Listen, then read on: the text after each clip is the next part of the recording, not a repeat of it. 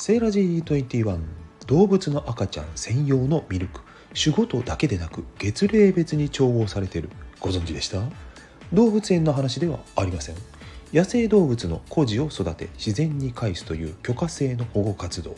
ワイドライフ・ポスターケアの先進国。オーストラリアのお話でした。